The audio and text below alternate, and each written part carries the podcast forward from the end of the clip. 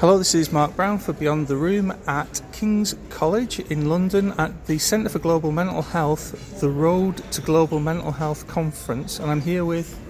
Uh, Ricardo Araya, I'm the uh, director of the uh, Centre for Global Mental Health at King's College London.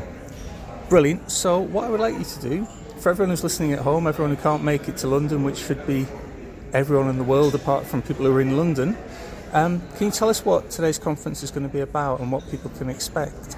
Yeah, the, this is uh, for us uh, a great day. It's a day of celebration. We're celebrating 10 years since uh, the center was created, and uh, we brought together a lot of people who'd been working with the center over the last 10 years to give us uh, an overview of what they've been doing. Um, together with that, we'll have the founders and a number of other people who know a little bit about the, the journey that we've had over the last 10 years.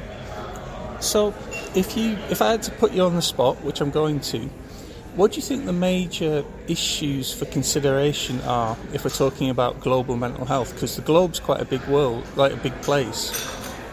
Yeah, that, that is true. Actually, you know, we say global, but you know, our interest is really um, with uh, low resource uh, uh, settings, you know, countries that, you know, lower middle income countries, that's where the focus of all our work has been.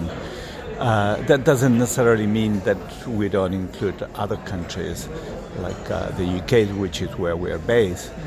Um, so that, that's where our focus is, and, and our main interest is in sort of you know trying to um, over the last 10 years been trying to develop some solutions for the, the problems, you know, of, uh, facing people who suffer from mental disorders in, in these uh, low-income countries. So, so imagine the obvious problem is having a low income, like not having much money in your country. But are there any other kind of big issues that will probably come through today in today's presentations?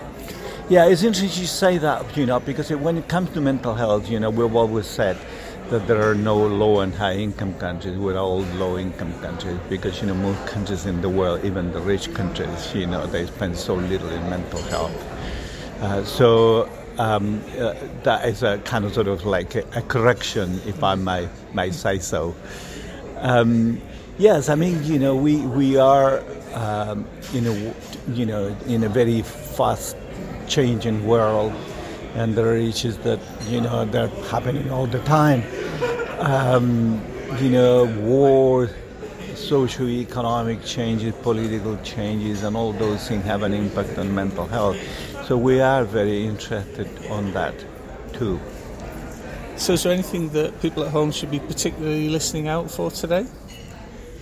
Well, there is a lot to listen out, and perhaps you know the most important thing is that it's a message of hope. It's a message that uh, if you work hard uh, for, for long enough, and you have the patience to endure the long road, uh, at the end of the day, that is something that you know will will keep you going. You know, it's a, it's a message of hope that things can be done. You know, even though you start from a very low point. Brilliant. Thank you for that.